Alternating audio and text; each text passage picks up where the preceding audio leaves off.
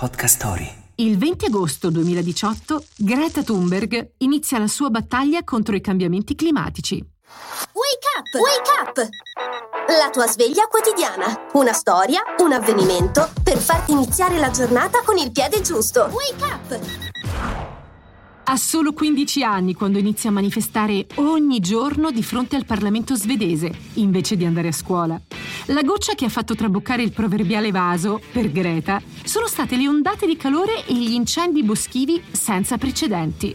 Ciò che avrebbe dovuto fare il governo era chiaro, rispettare l'accordo di Parigi e ridurre le emissioni di anidride carbonica. Il caparbio sciopero della scuola per il clima di Greta attirò presto l'attenzione di sempre più persone.